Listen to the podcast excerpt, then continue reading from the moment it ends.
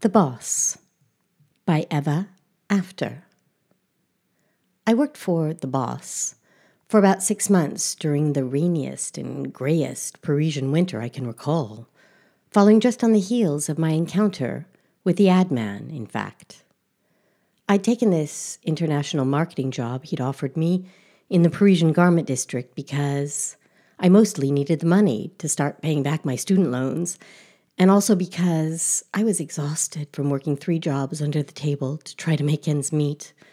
But especially, and above all else, because I really wanted to live in France with its outdoor markets and cobblestone streets, its wealth of history and art, its effervescent, bubbling culture, and its inclusive social system. So I needed declared employment to certify my new French green card which the boss must have gathered too.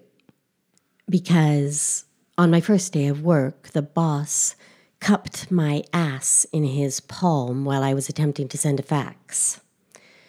And on my last day, he feigned an outside appointment, took me instead to his secluded country residence just minutes from the city center, where, after showing me a couple of reception rooms, he caught me off guard in a hallway.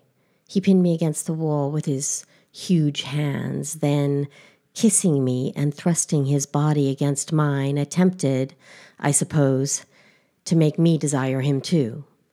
Finally, after all those months of my non compliance.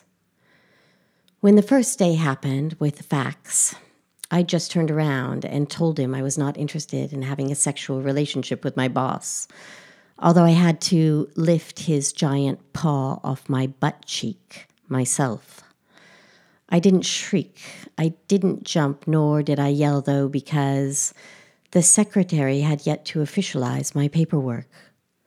But I didn't walk out then and there either because, again, I really needed the job. The last day, however, unsure of where to go, who to call, or how to get away, Angry and scared, I panicked and did the only thing that came to mind. I stripped down, lay on the first bed I could find in his empty house, and I told the boss to fuck me quickly and get it over with because I was sick and tired of his selfish, disgusting, unwanted sexual harassment, which I assume he, like many of his fellows in those days, just considered pestering women into getting something they really desired. After the first day, the boss acted as if he'd understood, became friendly and almost fatherly, encouraging my work while intermittently joking about having sex with me. And although I had to repeat my refusals constantly, his tone was always jovial and old school, He'd roar with laughter, appear upset by my rejections to his advances, but would then acquiesce and leave me alone until the next occasion came along. Boys will be boys was the idea in those days, and although I surely found this masculine loophole uncomfortable, I probably didn't think I had to fear him. Men's desires for women simply precluded our own, so I'd become accustomed to them attempting to invade my bodily space, I guess.